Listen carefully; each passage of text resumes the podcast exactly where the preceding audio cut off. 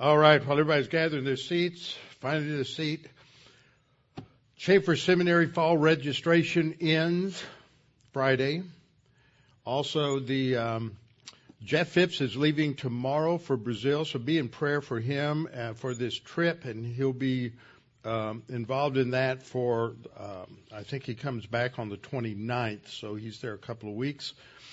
And then we're going to have a candidate meet and greet on Saturday morning, and the speakers are going to be uh, two different men who are who are uh, running for uh, judicial positions. And what's valuable about this is what you're going to learn about what's going on with crime and punishment, what's going on in the courts. And the, these are very important events that we try to host to just become informed on that which is most direct, has, has its most direct impact on us in terms of uh, local, uh, local leadership, local politics, county, and, and the courts. So we'll start serving, have some refreshments out about 7:30, coffee and everything, and then we'll uh, have those two speakers. Then we have a baptism service that's scheduled for September 3rd at 1 o'clock. We're going to do this out at the Stassi's home in Katy and they have a pool in the backyard, so we're going to uh, use that for a baptistry. And we have nine at this point who are going to be baptized on that Saturday.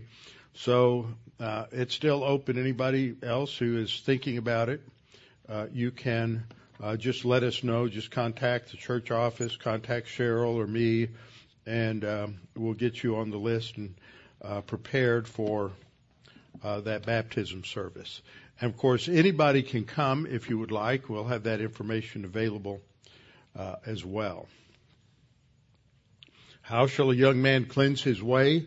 By taking heed thereto according to thy word. Thy word have I hid in my heart that I might not sin against thee.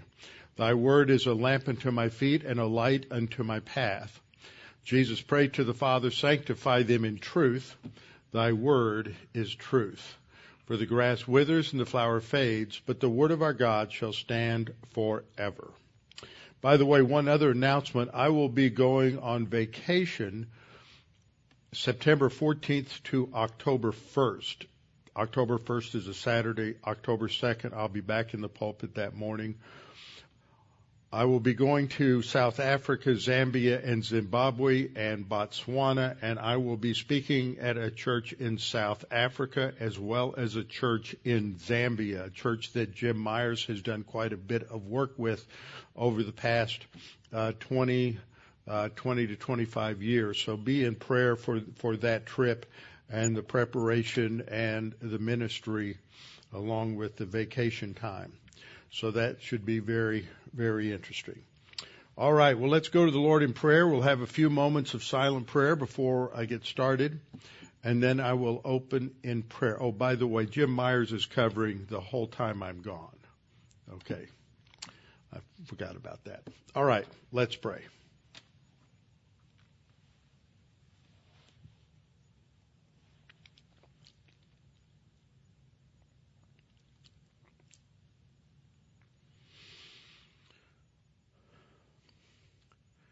Father, we are so thankful we have you to depend on. You are our rock, our fortress. You are our strong tower. You are the one in whom we depend day in and day out, casting our cares upon you because you care for us. Father, we are so thankful that we can look to you in times of trouble, and we have times of trouble in our nation. We are reaping the whirlwind and we have sown the wind for the last hundred or two hundred years, and it has grown and grown and grown, and now we're reaping the consequences. And Father, we need to be a light, each of us individually and as a congregation, a light in the midst of this wicked and perverse generation. So Father, we pray that we might be that. And the only way to be that is if we have internalized your word so that it shines forth in our lives. Father, as we study tonight, help us to understand the principles of your word and how to apply them and relate them to uh, to the circumstances of life. We pray this in Christ's name. Amen. All right, open your Bibles with me to Judges, and we're in Judges chapter 9. And while you are thumbing your way through the scriptures, on your way to Judges chapter 9, you can stop off, stick a finger in 1 Samuel chapter 8, because we'll be coming back to that uh, momentarily as part of our study. So we're going to Judges chapter 9 and this is quite a long chapter.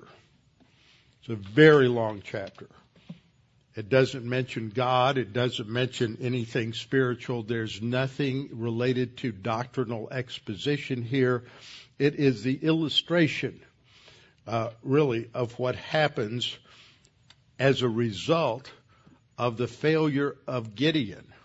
This is, this is Gideon's legacy. Usually people don't look at it that way, but that's what it is because Abimelech is um, is Gideon's son, his illegitimate son, uh, through his concubine, and this is the consequence of what happens as a result of Gideon leading the nation back into idolatry. So we were covering this last time, and when I was closing we just looked at this chart again, one that's so familiar to us, expressing the theme of, of this book. It's so important. I, I remember when I was, um, I was a third year student at Dallas Seminary and got the privilege of teaching in what they called the Lay Institute on Monday nights, which usually only, um, only fourth year men could teach and I, that was so that was a great privilege. And nobody else signed up to teach judges, and I had signed up to teach judges, so I got it by default.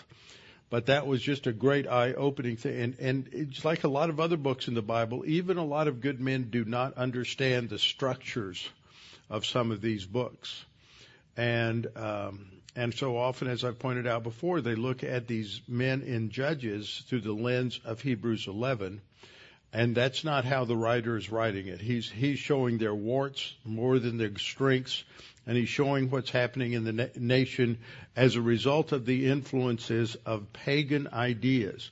And on Sunday morning, I went through a very brief history, just pointing out just four, five or six different key individuals and their thinking from the early 1700s up to the uh, end of the 19th century just to give you a sense of how these ideas have have entered into our history, entered into our culture, and now are, have been mainstreamed so that we're we're seeing horrible things taking place in so many different uh, uh, so many different um, professions and in schools and education. I learned tonight that um, doesn't surprise me. I didn't just hadn't thought about it, but one of the reasons that we're having problems with airlines canceling, having to cancel a lot of flights is they can't get pilots because they're imposing a lot of this uh, uh, transgender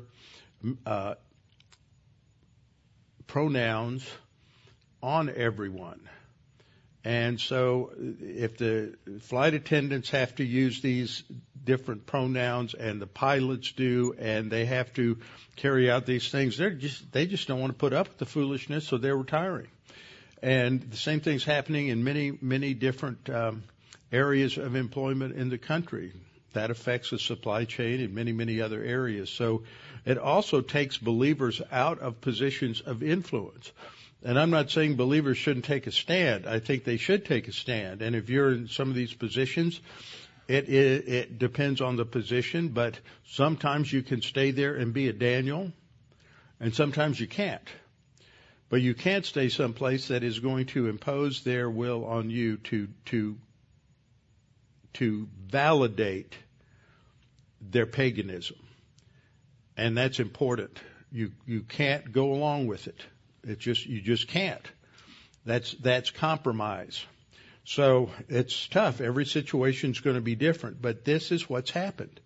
And now it is absolutely eroding the foundations of this country and of business and economics and everything. We have yet to see what the consequences of this are going to be, but we see it a little bit today. My wife is a substitute teacher and had and had took, taken an assignment for the first two or three weeks.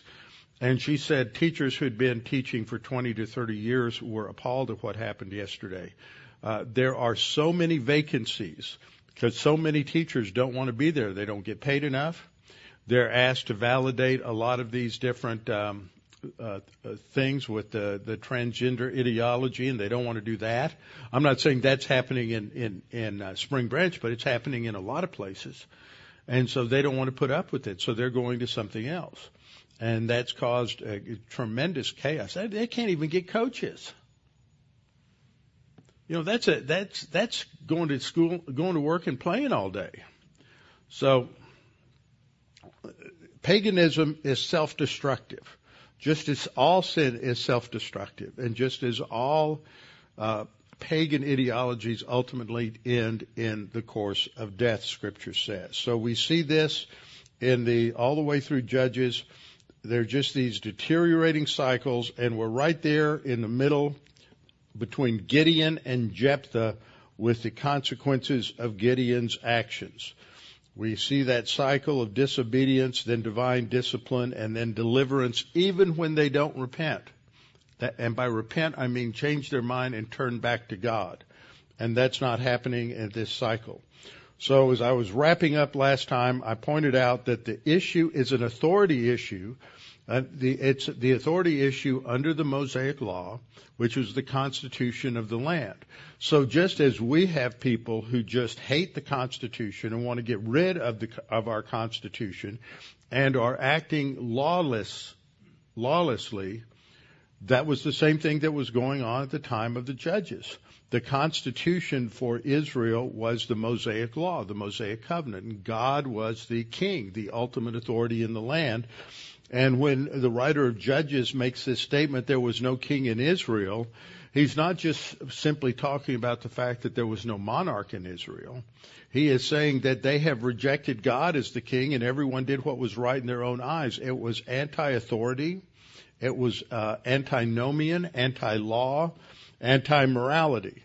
Three times this is stated for emphasis. So Judges is really, as I pointed out last time, is an argument as to why a human king was necessary in Israel and that God had previously been Israel's king, but God is rejected. We'll look at that in 1 Samuel 8 in just a minute. So it's a key book for understanding the foundation of biblical principles of leadership and governing, and that means uh, politics how government is supposed to work and why it doesn't work. And we looked at those divine institutions, which are the absolute social structures that God instituted from the from creation. The first three are before the fall, the next two are after the fall, and the sixth is Israel, which comes after the Tower of Babel inc- uh, incident and that these divine institutions are for believer and unbeliever alike. They're given for the perpetuation, the stability, the protection, and freedom of the human race. To the degree that they are recognized by any culture, any civilization, any government, there's going to be a measure of stability. But to the degree that they are rejected, it leads to instability. And we have just a, a, a whole culture that has come to the point where they are. I don't know what happened. It says it's. There we go. That we have rejected individual responsibility. We don't hold people accountable. Uh, when you look at what's happening in the major cities of this country, what's happening in the courts, that's what we'll learn about Saturday morning, what's happening in the courts in Harris County, and how these criminals are not even getting their case won't get to court for maybe two or three years, and they're not held accountable. In the meantime, they're let loose, and you have uh, violent felons who are released onto the streets and commit violent felonies again and again and again with no accountability. Marriage is it's been made a joke of with the uh, Supreme Court decision to validate same-sex marriage. It's also made a joke of marriage itself with um, uh, with with the uh, no-fault divorce. It's also uh, made problems for marriage with the way it handles uh, the, all this gender issue, that which just feeds the soul confusion that so many people have today. So marriage and family are deeply under attack. Uh, government, in terms of their responsibility to enforce the law, to provide for the stability of the nation domestically, the protection against criminality domestically, uh, the protection against foreign enemies, providing a stable currency, all of these things are being violated. All of the divine institutions have been under assault in this country for 200 years, as long as we've had the Constitution. It was a minority 200 years ago, a hardly noticed minority. But that minority grew as we saw it uh, Sunday morning. And so there's hostility to nationalism. Everything is moved towards globalism, and that's tied with economic stability and several other things. And then Israel and this current administration is just their their Middle East policy is just a nightmare. They're, they've all but uh, given a big, huge green light to Iran to develop nuclear weapons within the next year or two, because they have completely failed. They reversed all of the policies of the previous administration. Uh, the, the, the Iran, the whole Iran thing is is very complex, but um, they've just eroded it. They've just backed away from everything. So these are the divine institutions. And what this, this passage, Judges 9, 1 Samuel 8, passages in Exodus, Exodus 20, these were foundational in the thinking of the founding fathers. So, uh, let's just go over to 1 Samuel 8 uh, to look at a couple of things there as we get ready. In 1 Samuel 8, we read that this is a transitional problem for leadership. And the problem is that uh, Samuel's sons, Samuel is getting old, his sons, uh, he made his sons judges over Israel, uh, but they did not walk in his ways. They were dishonest, they lacked integrity, they took bribes, and they perverted judge, ju- uh, justice. That's in 1 Samuel 8 3. And uh, so the elders came together. They recognized the chaos that this was creating in the nation. And so they called for a, um, a council of all the leaders in Israel, the elders of Israel to come together and they met with Samuel at Ramah. And this is what they said to him. Verse 5, look, you are old and your sons do not walk in your ways. Now make us a king to judge us like all the other nations. Key phrase there. We want to be like everybody else. And they were distinct. They were a special theocracy established by God with a law code that was a perfect law code. Uh, it was it was perfect in the way God intended it, and God wrote it and provided it, and it was distorted continuously and ignored continuously. So it, that was always a problem. Verse 6 we read, but this displeased Samuel. Samuel took it personally. I don't think there's a person in this room who wouldn't take something like that personally. That's how the sin nature operates. We don't think objectively, we think subjectively. And so um, Samuel does one thing positive, though. He takes it. He's displeased. He's upset. Takes it personally, but he goes to the Lord in prayer. And that's how we should be. There's all kinds of things that happen that upset us in life. And we need to not react in anger or depression or uh, sorrow or discouragement. We need to go to the Lord in prayer. We need to claim promises. We need to cast our cares upon Him because He cares for us. Verse 7, the Lord said to Samuel, Heed the voice of the people in all that they say to you, for they have not rejected you, but they have rejected me. So that again reinforces what I said a minute ago that Samuel was taking it personally. He was taking it as personal rejection. And it's the same thing when you witness. Don't take it personally when they reject uh, the gospel because they're not rejecting you, they're rejecting Christ. And it's our job to tell people about the Lord and to give them the gospel.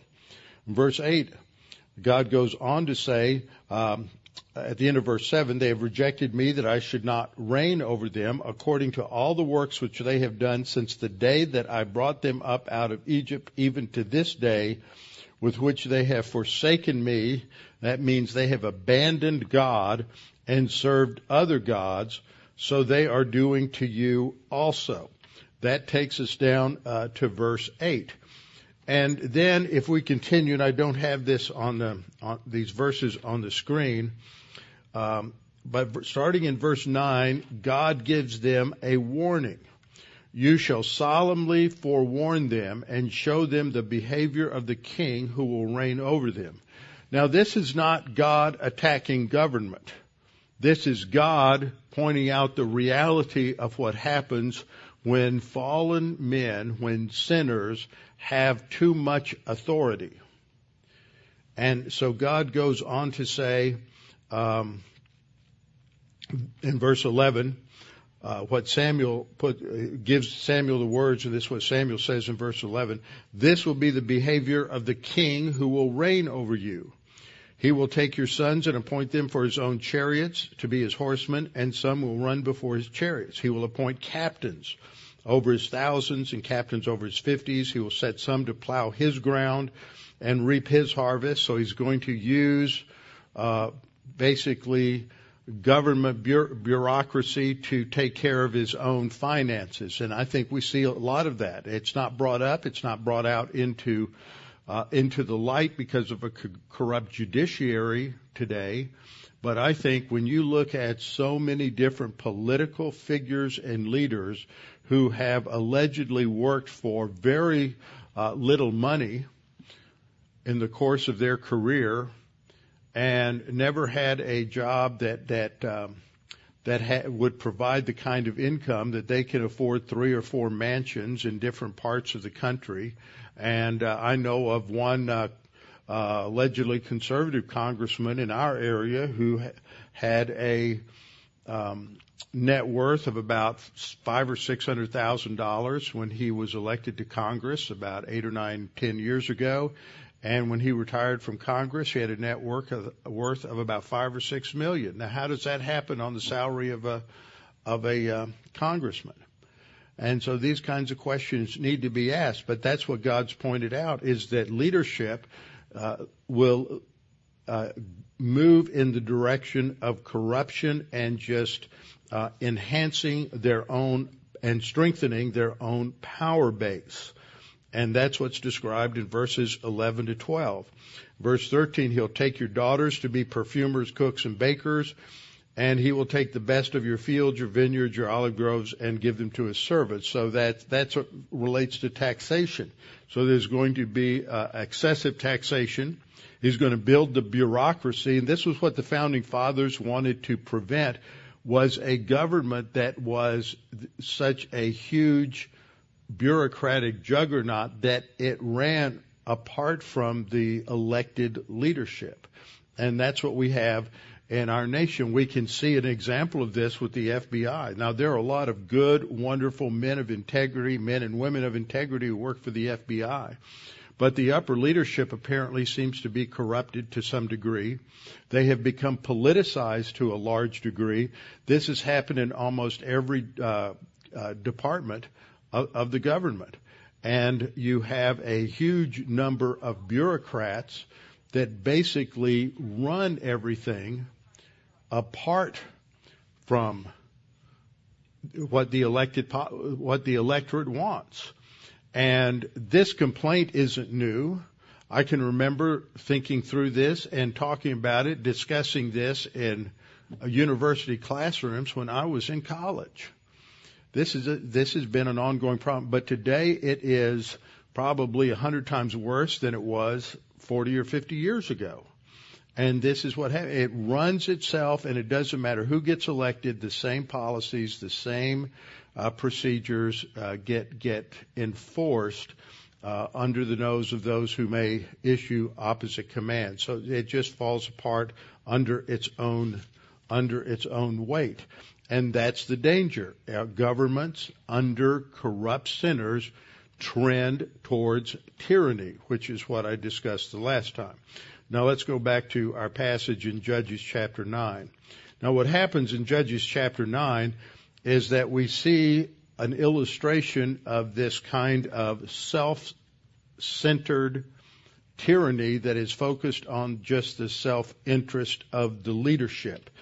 And this goes on uh, and is described here. Before we get into that, one other thing to note is that this was the norm in the ancient world. You look at the two examples surrounding Israel in the ancient world. You have Egypt to their southwest and you have Mesopotamia to their north and northeast. In Egypt, Pharaoh was a god king. And if you recall the story with Joseph, that after uh, when, after they have the uh, seven years of plenty and they have all the they have put all of the grain in the storehouses that even though they had uh, prepared ahead of time that as they doled it out in the uh, seven years of famine uh, they they began to run low and people began to run out of their own savings until they were starving. And what did the pharaoh do? He um, he bought their land. So that by the end of those that 14 year period, Pharaoh was the landowner of the vast majority of Egypt, so that the government became basically the owner of all the means of production. And so this was not any different from uh, modern forms of socialism or Marxism, where everything was fed by the government. So it was an absolute tyranny the Pharaoh was deity. It's a little different in Mesopotamia. The, de- the uh, leaders were considered the sons of the gods, so they're not an incarnation of the deity, but they are one step removed from that. And so the state becomes deified. That always happens uh, in, in, in through, throughout history. You look at the Roman Empire and the Caesars uh, got to the point where they were declared gods and they were worshipped as gods. And then Christianity comes along and they had competition. And so they wanted Christians to swear allegiance and to bow down to the Caesar as God. And Christians refused, and that was the basis for a lot of the persecutions. So, because of sin and the self-centered orientation of sin, that government trends toward um, t- toward tyranny, towards absorbing all of the power. So this is the situation. So we come to Judges 9, and this is the continuation of the story of Gideon. It's continued through his son. So if we look back to just at the end of uh, chapter 8, to remind you in chapter, in uh, verse 27, that Gideon uh, took all of the treasure that he had captured from the kings of the Midianites and he had an ephod made. Now, an ephod is simply a garment, but the ephod would have been put on something. It would have been put on an idol. And so as a result of that, he's leading the people back into worship and they are worshiping this, this uh, ephod. Then we're told about his, his life Following that, Jerubbaal, the son of Joash, went dwelt in his own house. He had 70 sons who were his own offspring, but he had many wives. He's acting like a Middle Eastern uh, potentate. He is acting like any other king, even though he never took that title. He had many, many wives, and he also had a concubine, which was a legally recognized mistress who is virtually a, a slave. She's uh, a slave or servant. And so she lived in Shechem. Now remember, Shechem was a very important town. It's located in the uh, hill country of Samaria. Uh, Shechem is about maybe 25 miles north of Jerusalem. And it is now uh, ancient Shechem, and the uh, and the Tell and the archaeological excavations are in the center of Nablus. Uh, Nablus gets its name. It's it's um, it's mentioned in the uh, New Testament. Neapolis. Uh, Arabs can't say a, can't pronounce a p, so they're really not Palestinians at all. They so they they would change it from uh, Neapolis to Neapolis, and then that got shortened to Nablus. Okay, so when you, that's like when we go up north, those of you who've been to Israel, we go up to, up to Dan and that area into Caesarea, uh, Philippi. It's the area called Banyas, B-A-N-E-A-S, which is from Pan, the Greek god Pan, because there was a temple to Pan there. So it, it, that's how the name changes. So this gives you a picture of, of modern Nablus. On the uh, left here, we're looking due north. On the left here is Mount Ebal, and the picture is taken from Mount Gerizim, and you're looking down into the Nablus Valley. And this area inside the circle, we'll get some close-ups of it, is the Tel uh, Balata, which is uh, ancient Shechem. And then this is a picture from the taken from the east, and you have Mount Gerizim on the left, Mount Ebal on the right, and here is the Palestinian city of Nablus.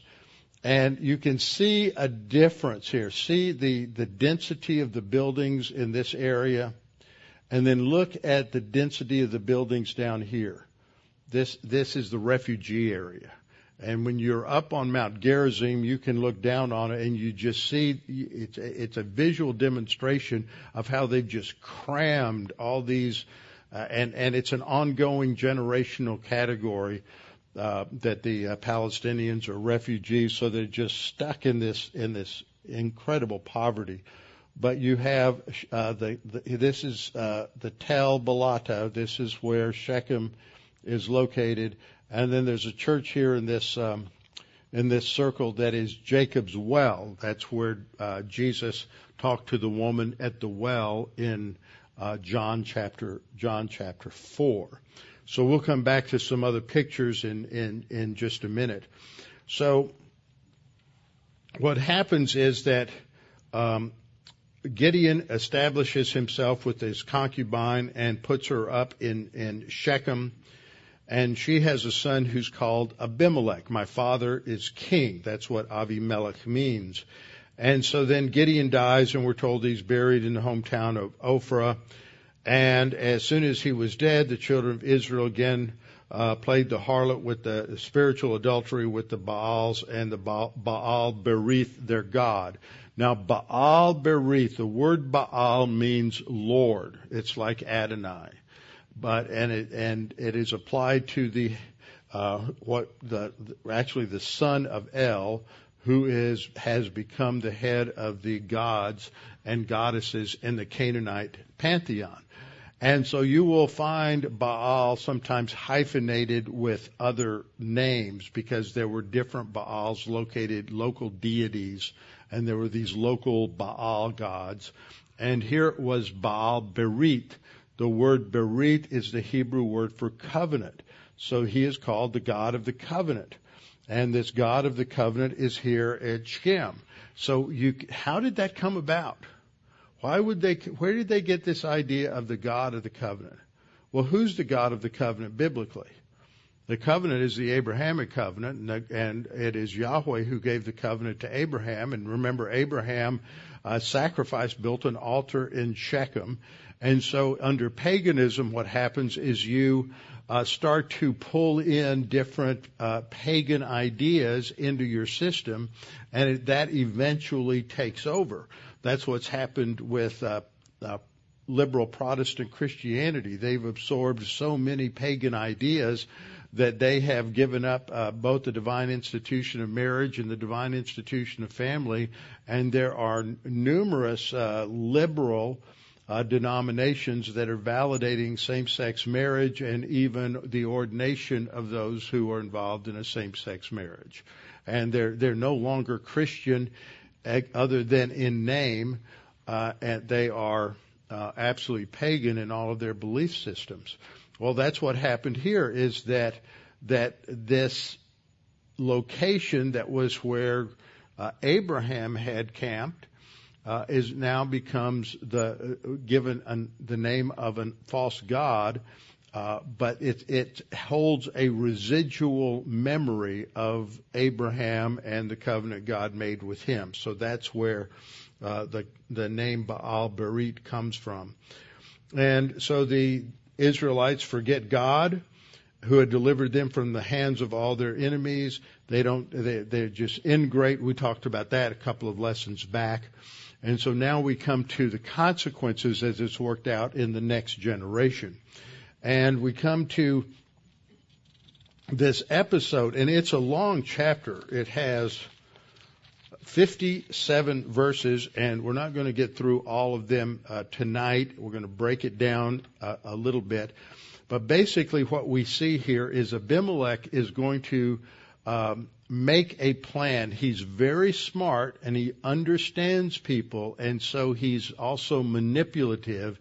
And he is going to work out a plan to assassinate his brothers on his father's side because Gideon had had 70 sons by his many wives. So they all would compete to be king against Abimelech. So he needs to get rid of all of the competition.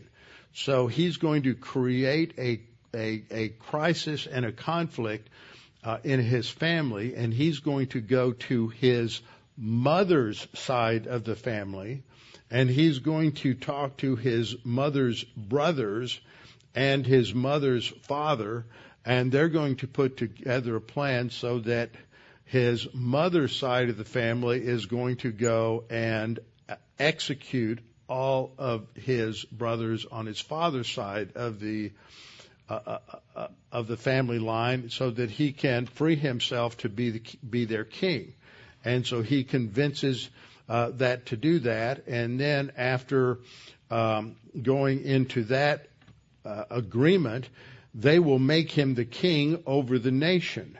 He is. They will. He is said in one verse that they made him king in verse 6, they made Abimelech king. And then in verse 22, we read, after Abimelech had reigned over Israel, not just over Shechem, but over Israel. So this is why I say that the first person anointed king over Israel wasn't Saul, it was Abimelech. And Abimelech is that, that first king. Now, it's not the king that God authorized, but that, I didn't ask that question. I asked the question of who was the uh, anointed the first king of Israel, and that's Abimelech. So he um, he will then um, take control, and as a result of his power, there's going to be a reaction. And there's going to be uh, this episode uh, after verse 26 where Gaal, the son of Ebed, uh, wants uh, tries to lead a revolt against Abimelech. This results in a civil war, and eventually Abimelech is is killed. But it just you see the consequences of Gideon's sin just leads to total breakdown of of law and order, of of, of civil order, of the economy, and loss of life and, and civil war. And that's how things go in in uh, most of history. So, as we approach this, I want to point out a few things. First of all, this is the longest section, the Gideon section, from 6 1 uh, through the end of chapter 9, verse 57, is the longest section in the book. And God doesn't take so much space to talk about something unless he wants us to pay attention to it. And a lot of people hit this and it's kind of boring and they don't understand it and they don't see the, the threads that are going on there. So it's easy to kind of read past it and not take the time to analyze what, what is going on here. So this is a to focus us. In many ways, this is sort of the centerpiece of the book of Judges to illustrate the theme of what happens when everyone does what's right in their own eyes. In other words, this is what happens in a country that gives itself over to moral relativism. And um, I don't know if we know a country like that, do we? We're living right in the middle of it. And this is what we can expect if things continue. Thank God we have some leaders in some states and in some areas that are very, very strong and understand the biblical issues and are believers and are trying to uh, fight this. But we also live in a world where that's the devil's world and there are a lot of other powers and, and incredible amounts of money available to bribe and to corrupt uh, leaders. And so we need to be constantly be in prayer for, for our nation. So this is the focal point, the center of the, of the story, the argument that the writer is making. And a second thing to observe is that in this chapter, from the end of uh, actually verse 20, uh, 28 to 30, 29 to 30 uses Gideon a couple of times, but it focuses mostly on his name Jerubbaal, which becomes the primary reference in this section, and there's no reference to Yahweh, only Elohim. And so this again shows that uh, that there's a spiritual problem in the nation and how Israel has been totally uh, paganized. And Jerubbaal, remember, meant that um, let Baal contend, and it sounds like it means that that Gideon contended with Baal and won because he tore the altar down. But the reality is, is Baal comes back with a vengeance in this chapter, and Baal uh, prevails over Gideon. Uh, then a third thing we observe is that there's a lot of attention to detail here. Now I'm not going to dwell on a lot of the detail because then we'd never get out of the chapter. But it's ama- amazing that the Holy Spirit reveals this much detail. We look at many other episodes in Scripture, we're just not given that much information, but there's something here that he wants us to pay attention to, and I think it has to do with these lessons related to what happens in a nation when moral relativism takes over as a result of rejecting God. And so that's what this chapter focuses on. That's a fourth thing is it focuses on this internal division and fragmentation of Israel and not on an external enemy that they are their worst enemy. It's not someone outside that's attacking them. Fifth thing is that Abimelech is basically established to be a pagan king in opposition to Yahweh. He sets himself up as king and, uh, and it's contrary to the Mosaic law. And what does God do? Do we see God intervening anywhere in this? Not at all. God just says hands off and lets them self-destruct. That's how divine discipline often works in individuals' lives and also in a nation. As you want to go that way? Great. I'll let you. And then they just uh, self-destruct, destroy themselves. So it starts off with um, in verse one. Abimelech the son of Jerubbaal went to Shechem to his mother's brothers, spoke to them, and with all the family of the house of his mother's father. So he goes to his uh, uh, matriarchal or his maternal uh, uh grandfather, and this he he's going to negotiate a deal. Verse two: Please speak in the hearing of all the men of Shechem What's better for you, that the 70 sons of Jerubbaal reign over you, or that one reign over you? And that the one who reigns over you is your own flesh and blood. Then you've got an inside track and an inside deal.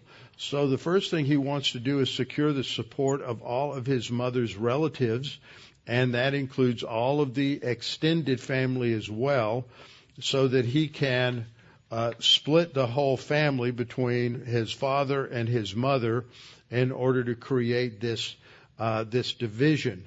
This is his basic offer. What's better for you, to have the sons of Jerubbaal reign over you or me to reign over you?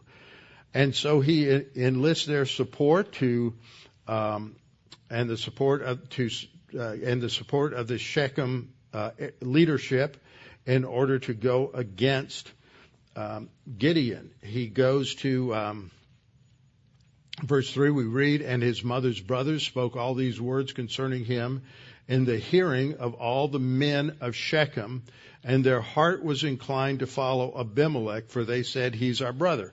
So starts off, he convinces his his mother, his mother's father, his extended family, and then they go and they put pressure on the leadership in Shechem, and they all uh, come over and they give uh, him 70 shekels of of silver which they take from the temple of Baal Berith. I'll talk about that in a second.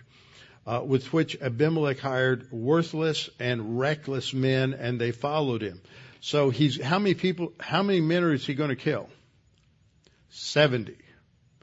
How much is is each life worth? Seventy shekels, seventy men. Each life is worth a shekel. That's pretty worthless. That's that's like we're just going to pay, pay you five bucks to go kill somebody. It has a, their their life has no value. There's no value for human life, and these uh, worthless men who are considered reckless. That's the idea there for. Um, uh, uh, the second word has the idea of reckless, or they, they don't care about law and they don't care about uh, the consequences and they are um, worthless. That is, they have no no value to the culture or to the society. So he hires these uh, essentially these assassins to go after his his own uh, brothers. In verse um, verse five, we read, then he went to his father's house at Ophrah and killed his brothers, the 70 sons of Jerubbaal, on one stone. Now, what does that tell you? That tells you that somehow they, they overpowered the 70 brothers and then they line them up and they execute them one after another on this same rock. It's like uh, the French Revolution with the guillotine. You just line everybody up and cut their heads off one at a time, and that's what basically happens here. They uh, killed them on one stone, but one gets away. Uh, his name is Jotham, and Jotham is the youngest son of Jerubbaal, and he hides himself. And all the men, after this, all the men of Shechem gathered together all of Beth Millo. Now, nobody really knows what Beth Millo uh, describes. Uh, some think it has to do with some massive uh, uh earthen platform that was set up uh, near the near the temple uh, to Baal. Others think it's other things. Others think it's a fortification just outside of Shechem, but no one no one really knows. So here we have our, our picture of, of Shechem here between Mount Ebal and Mount Gerizim. Remember the scene in um, uh, in Joshua where after they the initial victories in the conquest, they split the tribes up. Six, tri- six tribes go on Mount Ebal, six tribes go on Mount uh, Gerizim, and they are going to recite the blessings and the curses. Gerizim was the blessings, and what you see, you can barely see it here, but Gerizim is covered with forest. But Mount Ebal is barren. And so it's believed that, that Mount Ebal has been cursed because of that particular incident. So here's, um, basically that's the same picture. Here we go. This is a picture from Mount Gerizim this red shaded area down here is the area of the temple, the Baal Berith temple. There is a standing stone that they discovered, which was part of this uh, t- uh, tower that was was built there uh, at that particular time. You have the uh, walls from the city at that time around here. This is where the gate was. You have later Iron Age houses over here and the east gate is over here. I've had the opportunity to walk through that a couple of times, and it's really a fascinating sight to see uh, what they have uncovered, which completely supports what is described in Judges, Judges chapter 9. And that's one of the great aspects of archaeology. It doesn't tell you that the Bible is true, but when you have stories like this, and then you go out and you dig down through the layers and you discover uh, that that this is a, an accurate description of the city and what life was like at that time. That means that the Bible isn't just made up, some fantasy made up out of uh, out of thin air. So this is um, the part of the foundations of the of the temple at Baal Berith, and this is looking back up in, into the city. And then this is part of the pillar over here. This is a schematic that describes it a little bit. You have the city wall, the northwest gate. I just pointed out this was the area of the temple, the area of the altar, the standing stones, and then you have this uh, massive standing pillar that's right there that's described here. And then next to it is an oak was an oak tree, the oak of the pillar, and all of that fits the fits the plan. So, in Job nine five six, uh, Beth Millo was probably somewhere in this area, and they went and made Abimelech king beside the terebinth tree that's sometimes translated as an oak tree at the pillar that was at Shechem. And so here is a uh, you have standing stones. One of the standing stones here, this was where the pillar was further out, and uh, so there would have been an oak tree, uh, that location in, in the a- ancient time. Now, what happens at this time is that Jotham comes out. Jotham got away earlier, and now he comes out and he goes up to the top of Mount Gerizim up here, where he can be heard, where he has a bit of an echo uh, and an amphitheater behind him to help amplify his sound so that he can uh, confront the people of Shechem. And so he's going to give us a, a fable, as it were.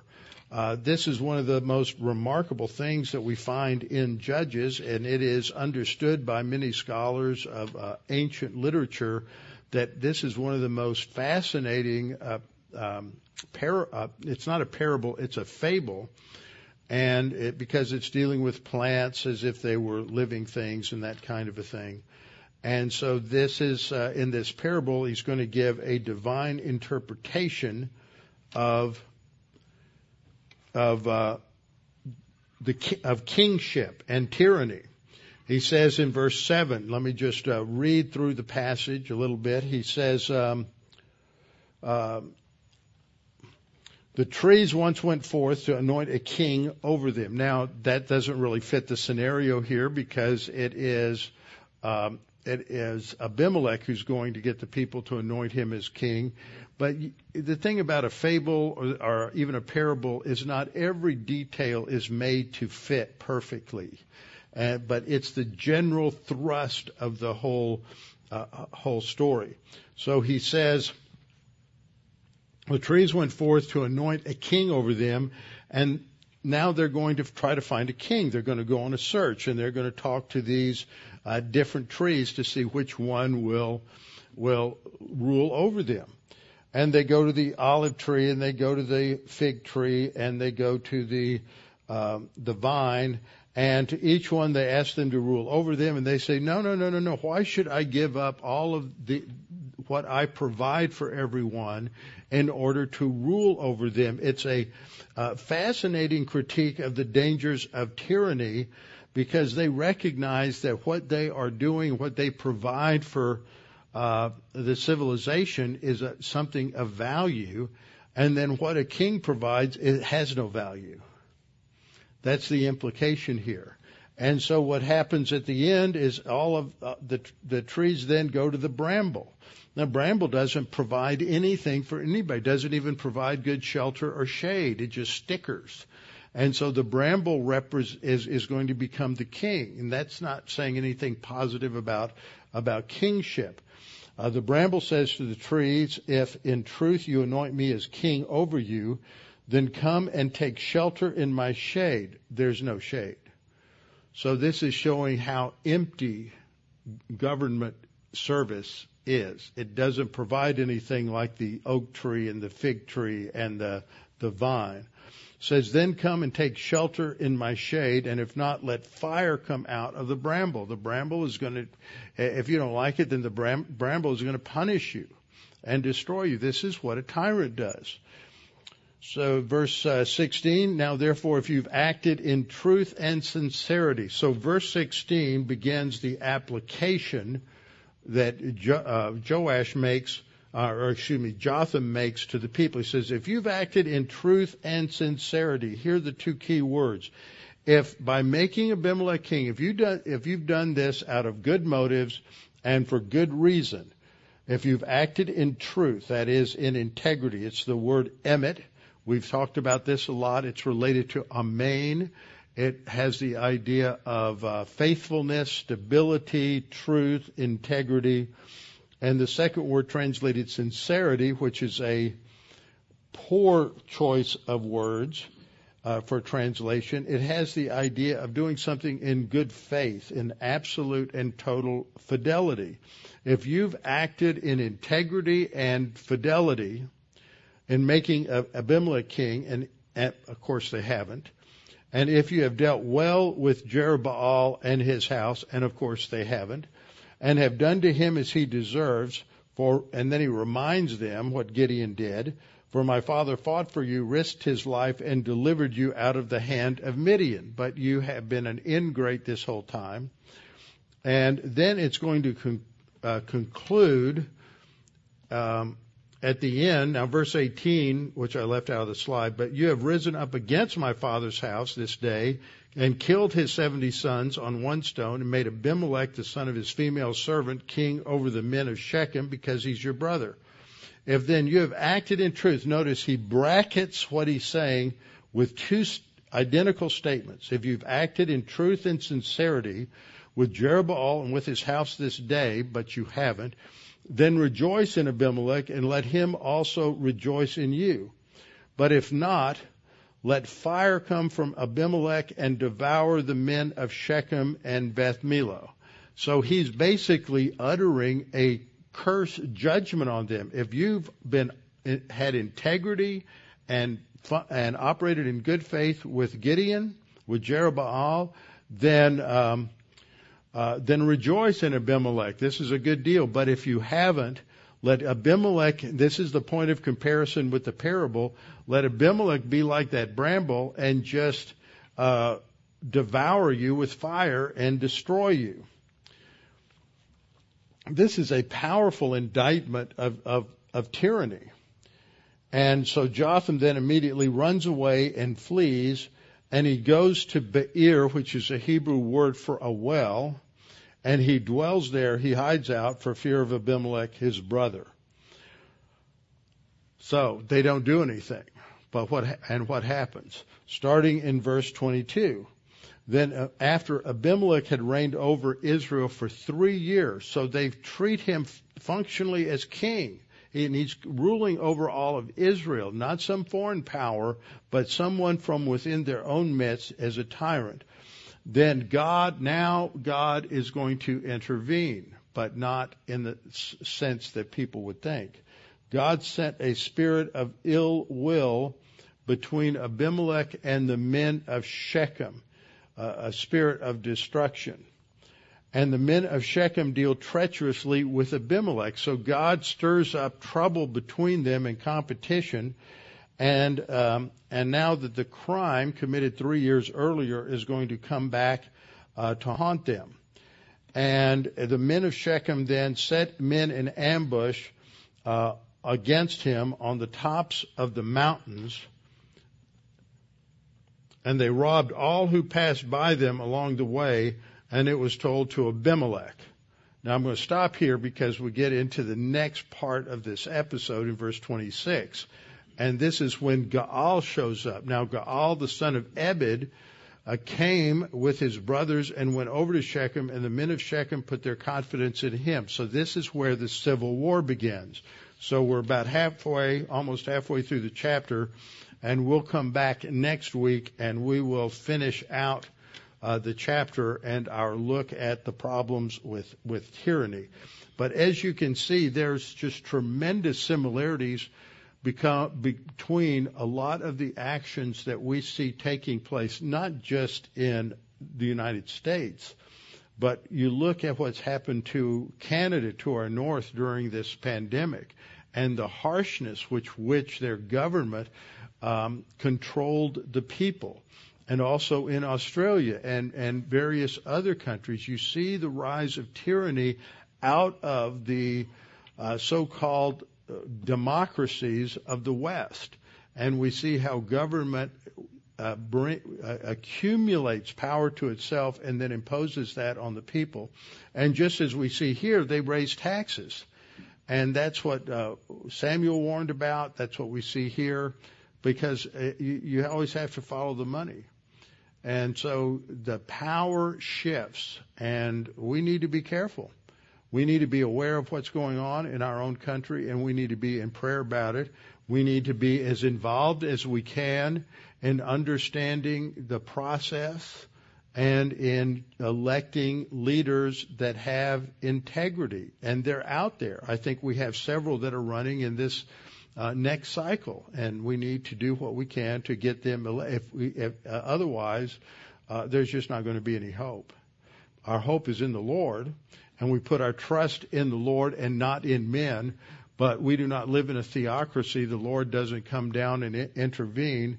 But we do um, recognize that we have to elect men and women to administer the government and to provide for security of the nation and provide for security against criminal element within and foreign elements without, secure the border, and if we don't do that, then it's just going to lead to the kind of complete in, internal collapse that we see in, in Judges. But we have to ultimately trust the Lord that whatever happens, uh, we're going to follow the Lord and serve Him. Father, we thank you for this opportunity to study your word this evening, and we pray that you would help us to uh, be wise and understand what's going on in our world around us, not letting that discourage us, be, but being able to shine as lights, to give the gospel to our friends, to give hope to people that we know who may look at the same circumstances and feel just overwhelmed and hopeless. Uh, the world in the future is not going to look like the stable world that we had in the past, perhaps, but everything changes, and we have to be the ones who provide the strength, the leadership, the stability uh, for those around us. And that only comes from your word, and it only comes if we internalize your word. So we pray that we may continue to put your word first, and that that is our priority to build and develop our relationship with you. And we pray this in Christ's name. Amen.